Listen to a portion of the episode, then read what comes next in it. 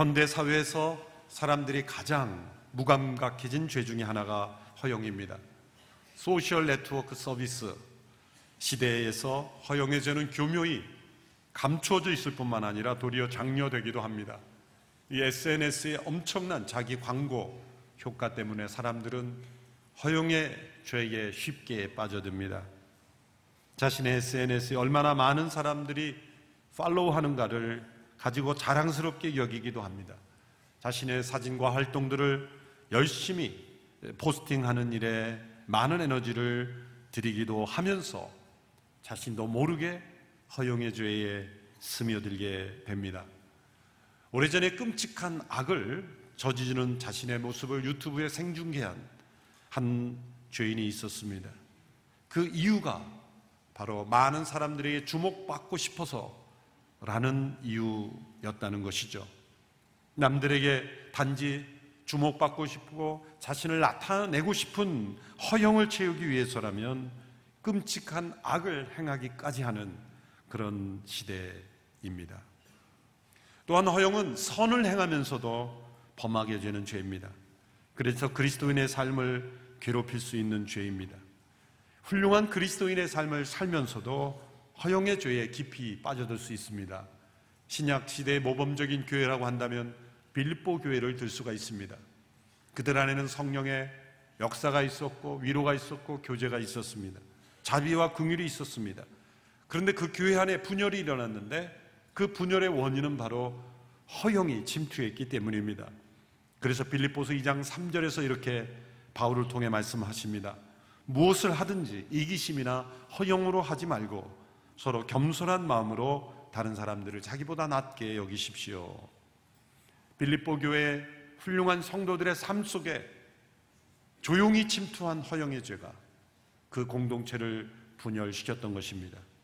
우리가 죄에 대해 승리하고 이겼을 때에도 의와 선을 행할 때에도 허영에 빠질 수 있습니다.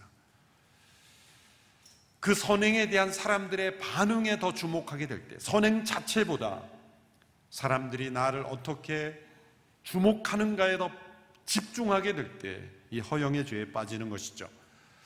마귀가 예수님을 유혹했습니다. 성령 충만한 예수님께서 이제 공생애를 시작하기 전에 광야로 이끌려 시험을 받으셨을 때 세 번째 시험은 성전 꼭대기에서 뛰어내릴 때 천사가 보호하도록 하라라는 그런 유혹이었습니다.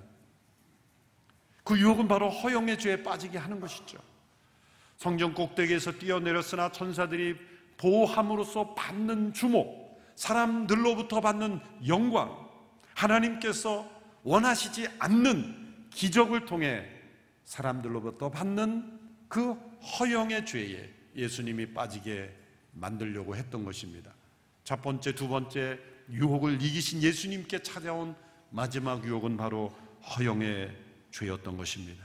우리가 영적 승리를 경험하고 영적 고지에 이르러서 우리에게 마지막으로 찾아올 수 있는 죄가 바로 이 허영의 죄인 것입니다. 왜냐하면 많은 이들이 주목하고 많은 이들에게 칭송받을 때, 사람들에게 칭찬받을 때 찾아올 수 있는 죄, 그것이 바로 허영의 죄이기 때문입니다.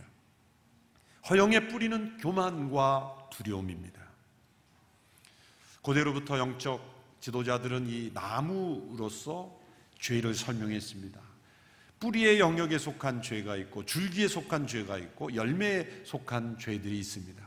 단연코 죄의 뿌리는 교만입니다. 그래서 우리가 일곱 가지 치명적인 죄의 시작도 교만으로부터 시작을 했죠. 그 교만 옆에 붙어있는 것이 항상 두려움입니다. 교만한 사람은 언제나 두렵습니다. 두려운 사람의 이면에는 또 교만이 있는 것입니다. 이 교만과 두려움이 바로 허영의 뿌리입니다. 교만에서 나오는 허영이 있고 두려움에서 나오는 허영이 있습니다. 교만에서 나오는 허영은 자기의 장점, 능력, 다른 사람보다 우월한 탁월한 면이 있기 때문에 교만한 것이죠. 그것을 통해 사람들로부터 주목받는 것을 즐기는 것, 그것이 교만으로부터 나오는 허영이죠. 어거스틴이 고백록에서 자신이 뛰어난 수사학자, 웅변학자가 되기를 원했던 그 죄가 바로 허영의 죄였다. 최고가 싶고 성공하고 싶은, 자신의 능력으로 인해서 인정받는 그 교만으로부터 나온 허영의 죄가 자신에게 있었다 고백했습니다. 두려움으로부터 나온 허영은 정반대죠. 다른 사람부터 인정받을 만한 탁월함이 나에게 없을 때 그것을 감추려고 다른 것으로 포장하려고 할 때 두려움에서 나오는 허영을 겪게 되는 것이죠. 때로 십 대들이 동 친구들로부터 따돌림 받지 않기 위해서 친구들이 짓는 죄에 함께 참여하게 되는 것, 이 두려움에서 나오는 허영의 죄죠. 어거스틴도 고백록에서 배를 과수원에서 훔치는 죄를 범했던 것이 바로 이 두려움에서 나오는 허영의 죄다 그렇게 고백을 했습니다. 어거스틴이 고백록에서 많은 부분에 죄가 고백되고 있는데 그것이 바로 허영의 죄였다, 때로는 교만에서 때로는 두려움에서 나오는 허영이었다 고백하고 있습니다. 이 허영으로부터 파생되는 파생적인 악의 바로 자랑과 위선이죠. 자랑과 위선은 서로 형제지간입니다. 한편으로는 자랑이고 한편으로는 위선입니다. 자랑은 자신의 장점을 과장해서 포장하는 것이고, 위선은 자신에게 자랑할 것이 없음에도 불구하고 마치 있는 것처럼 포장하는 것이 위선입니다. 이 자랑과 위선을 통해서 얻고자 하는 궁극적인 목적은 무엇입니까? 영광입니다. 인간은 이미 하나님의 형상대로 지음받았기에 이미 영광스럽습니다. 인간이라는 존재 자체가 영광스럽습니다.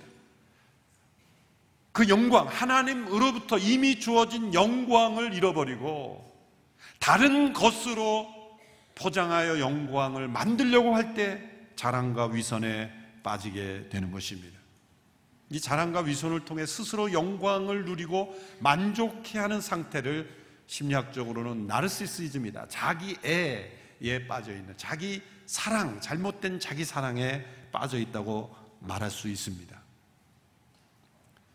짐 와일더라는 박사님의 나르시시즘에 대한 책을 읽어볼 때 매우 충격적인 데이터가 있어서 놀랐습니다.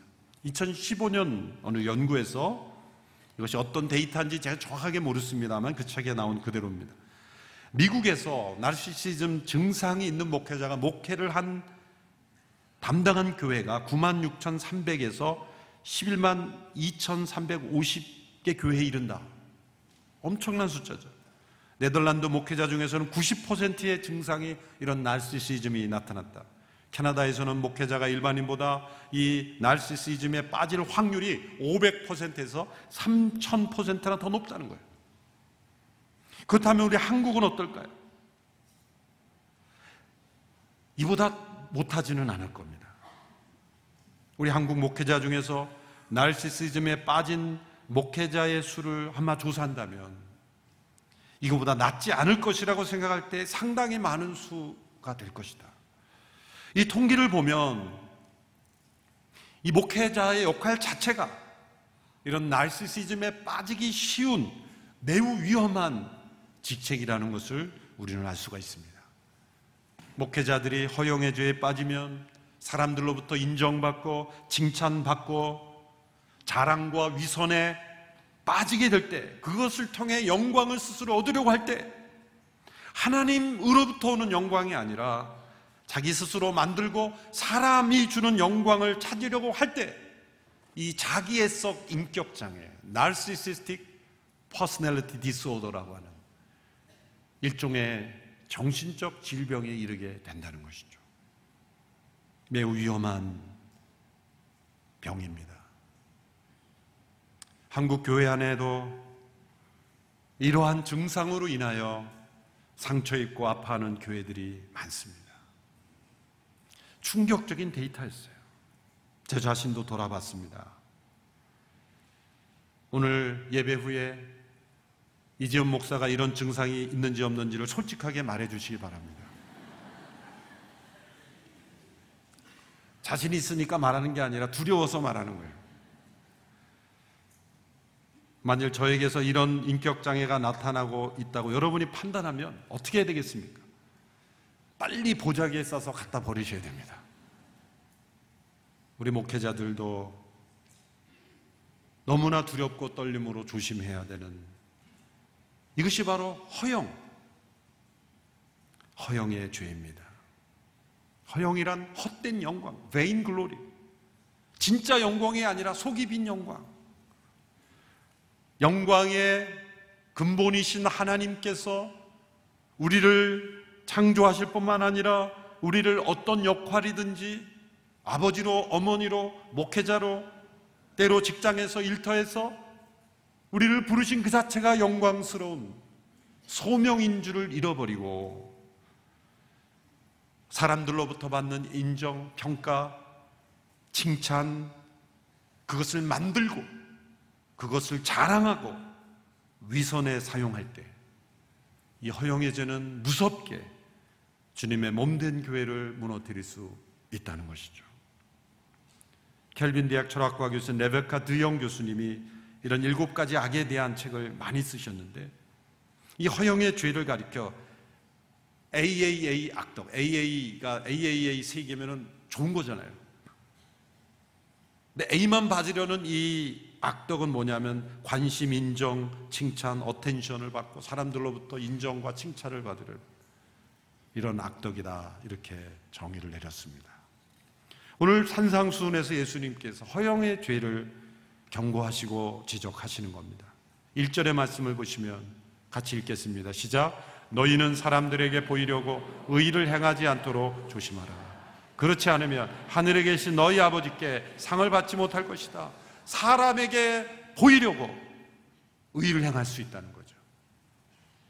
무서운 허영의 죄가 의와 선을 행하는 사람들에게 빠져 있을 수 있다는 거죠.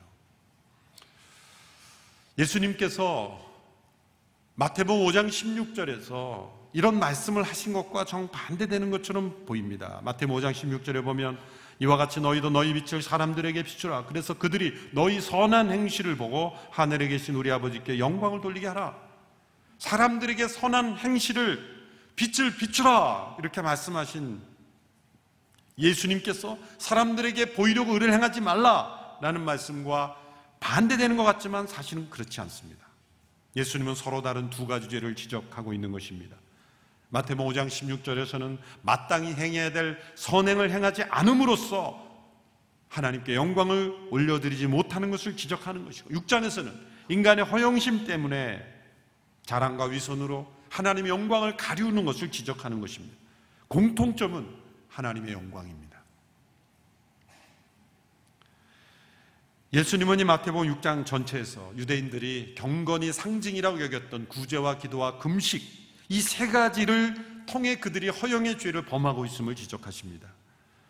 구제와 기도, 금식은 의로운 행위, 선한 행위, 하나님께 가까이 나아가는 하나님의 뜻을 행하는 행위였음에도 불구하고 나쁜 동기, 허영의 죄를 범하기 위한 동기로 이러한 일을 행할 수 있었다는 것이죠. 이 절의 그 모습을 지적하십니다. 이 절 말씀 같이 읽습니다. 시작. 그러므로 가난한 사람을 구제할 때는 위선자들처럼 사람의 칭찬을 받으려고 회당과 거리에서 나팔 불며 떠들지 말라. 내가 진실로 너희에게 말한다. 그런 사람은 자기 상을 이미 다 받았다. 당시의 유대인들의 위선적인 모습, 허영의 모습을 지적합니다. 당시 유대인들이 구제할 때 한 손에는 구제금을, 한 손에는 나팔을 들고 회당과 거리에 나갔다는 거죠. 먼저 나팔을 봅니다. 사람들이 주목하죠. 그때 구제를 한다는 거예요. 또 예루살렘에 구제함에 헌금함에 올 때 그 동전 소리가 많이 나도록 시끄럽게 하면서 그 모습을 과시하는 모습들이 곳곳에서 있었습니다. 자신이 어떤 죄에 빠져 있는지도 잘 구별하지 못하는 어리석음이 있었다는 것이죠. 바로 헛된 영광, vain glory를 추구하는 모습들. 첫째로 이 허영심은 사람들에게 보여지는 것으로부터 채워지기 시작한다는 것을 기억해야 돼요. 사람들에게 보여지는 것 자체, 그 자체가 허영심의 보상이 시작이 되는 거예요. 둘째로 허영심은 사람들에게 보여지는 그치지 않고 사람들로부터 칭찬과 영광을 기대하게 합니다. 사람에게 영광을 구하는 건 세상의 정체만 있는 것이 아닙니다. 우리 신앙생활 속에도 무섭게 숨어 있습니다. 디트리히 본 회퍼라는 분이 지적한 다음 두 가지 문장은 우리가 기억할 만한 중요한 내용입니다. 두 가지 문장을 우리 같이 한 목소리로 한번 읽어볼까요? 시작. 영적인 봉사에 대한 인간적인 보상은 언제나 봉사를 타락시키는 위협이 된다. 따라서 인간은 죄뿐만 아니라 자신의 봉사에서도 구원받아야 한다. 또 다른 문장, 자신의 영광에 대한 욕망은 믿음을 방해한다. 자신의 영광을 추구하는 사람은 더 이상 하나님과 이웃을 추구하지 않는다. 영적인 봉사에 대한 인간적인 보상으로 인하여 우리가 허영의 죄에 빠질 수 있다는 것. 물이 새는 항아리처럼 물을 항아리를 채워도 채워도 다 비워버리는 헛된 영광, 허영의 죄입니다. 그러면 어떻게 우리가 이 허영의 죄를 벗어날 수 있겠습니까? 예수님의 말씀 속에 해답이 있습니다. 삼 절 사 절의 말씀, 우리 본문 삼 절 사 절 같이 읽겠습니다. 시작. 너는 가난한 사람을 구제할 때 오른손이 하는 일을 왼손이 모르게 하여라. 그래서 내 착한 행실을 아무도 모르게 하여라. 그리하면 남모르게 숨어서 보시는 너희 아버지께서 너희에게 갚아주실 것이다. 첫째로, 다른 사람을 의식하지 않는 은밀함을 훈련하는 겁니다. 은밀함, 은밀에 깊이 뿌리 내리는 것입니다. 진정한 영성은 은밀한 삶에 무엇이 들어있는가 합니다. 다른 사람이 보지 않을 때 나는 어떤 모습인가? 다른 사람이 보이지 않을 때 나는 어떠한 것을 추구하는가? 그 은밀한 속에 자신의 동기를 볼 수 있고, 그리고 자신의 진짜 모습이 드러나기 때문이죠. 선을 행하다 사람들에게 눈에 띈 것이 문제가 아니라 눈에 띄려고 선을 행하는 것이 문제라는 것이죠. 우린 늘 이런 질문을 던져야 합니다. 내가 이 일을 했다는 것을 아무도 모른다고 할지라도 나는 여전히 이 일을 할 것인가? 이것이 은밀함을 훈련하는 것입니다. 그 은밀함 속에 하나님과 함께하는 믿음의 삶이 있게 되기를 축원합니다. 둘째로, 자신의 선행을 자신도 의식하지 않는 것입니다. 예수님께서 오른손이 하는 일을 왼손이 모르게 하라 그랬습니다. 어쩜 어떻게 자신의 오른손이 하는 일을 왼손이 모를 수가 있겠습니까? 이 말씀은 정신적으로 문제가 있다는 뜻이 아니죠. 이 말씀은 자기 의식에, 자기 도취에 빠지지 말라는 것입니다. 자기 자신도 관심을 갖지 말라는 것입니다. 그것이 비록 선행일지라도 그것으로 인하여 자기를 높이지 말라. 자기의 의식에 빠지지 말라. 도취에 빠지지 말라. 자기 자랑이나 기쁨에 빠지지 말라. 자신이 한 선행 자체를 의식하지 말라는 겁니다. 우리가 운전을 처음 배우게 되면, 초보 운전자일수록 어떻습니까? 어디로 가느냐보다 내가 지금 운전하고 있는가가 더 중요한 거예요. 그렇죠? 내가 지금 우회전하고 있다, 좌회전하고 있다, 모든 게 다 의식이 돼요. 그런데 익숙한 운전자가 되면 이제는 목적지가 중요한 거지 내가 지금 운전하고 있다는 사실은 느끼지 않아요. 우리가 다른 나라 언어를 배울 때는 단어 하나, 한 가지 한 가지가 다 의식해야 되는 거예요. 틀렸는지 맞았는지 올바른 단어인지. 그런데 여러분, 모국어를 쓸 때 의식하는 분 없잖아요. 그냥 어떤 생각을 내가 전달이 됐느냐가 중요한 것이지, 내가 지금 한국어를 쓰고 있다 의식하는 분 계십니까? 없어요. 그것처럼 우리가 어떤 선행을 할지라도 자기 자신을 의식하지 않을 수 있다면 그것이 허영의 죄를 벗어나고 있다는 것이죠. 세 번째, 더 나아가 하나님께 대한 의식 으로 가득하여 하나님의 보상만을 기대하는 것입니다. 코람데오라는 말을 한 번쯤 들어보셨을 거예요. 코람데오, 라틴어죠. 영어로는 before the face of God, 하나님의 얼굴 앞에서, 하나님의 임재 앞에서 라는 뜻입니다. 허영의 죄를 벗어나는 유일한 길은 오직 하나님 얼굴 앞에서 코람데오의 신앙으로 살아가는 거예요. 자기 자신도 의식하지 않고 다른 사람들도 의식하지 않고, 그것이 많은 사람을 놀라게 하는 선행일지라도 아무도 의식하지 않고 오직 하나님의 시선만을 의식할 때 우리는 허영의 죄를 벗어날 수 있습니다. 구약의 역사를 통해 많이 반복되는 말씀이지만 우리가 잃어버리는 말씀이 있습니다. 그것은 하나님께서는 이 허영의 죄를 반드시 수치로 바꾸신다는 거예요. 헛된 영광, vain glory, 헛된 영광은 반드시 수치스럽게 심판하신다는 겁니다.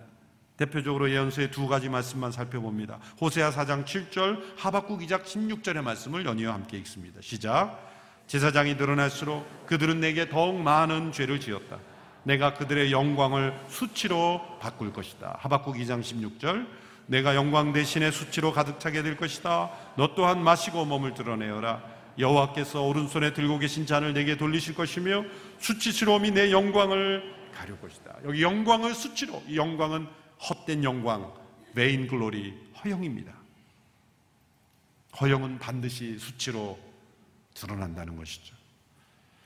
우리가 살고 있는 이 시대는 허영의 시대입니다. 허영을 악이라고 여기지 않는 그런 시대예요. 그것이 문화가 되어 있고, 우리가 살고 있는 이 시대에 허영으로 오염된 공기를 우리가 마시면서 살고 있습니다.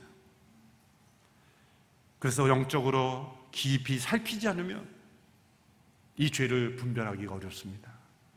왜냐하면 선을 행할수록, 더욱 의로운 삶으로 나갈수록, 영적 전쟁의 때로 승리할수록 찾아올 수 있는 허영의 죄이기 때문입니다.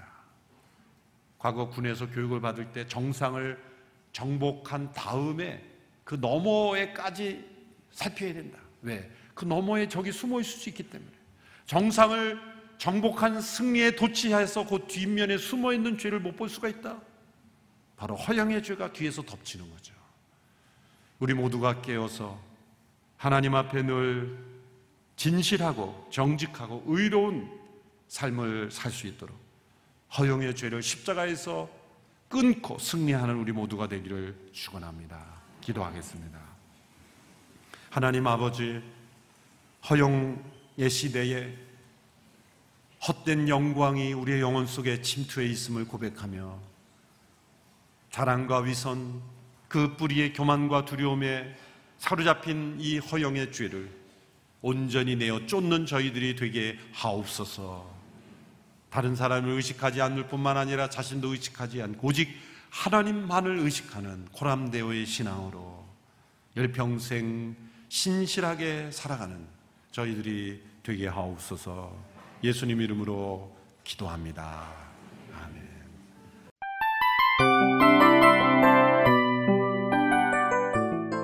이 프로그램은 청취자 여러분의 소중한 후원으로 제작됩니다.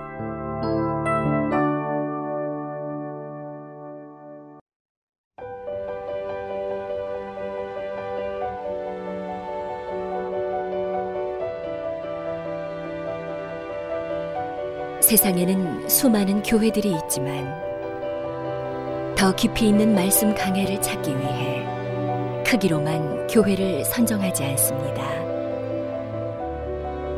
보다 좋은 영적 콘텐츠를 더 많이 나누기 위해 방송비를 받지 않습니다. 일 년 삼백육십오 일 복음만 전하고 싶어서 우리는 광고를 하지 않습니다. 온누리의 복음을 땅끝까지 씨지엔 티비와 함께 땅끝 선교사가 되어주세요.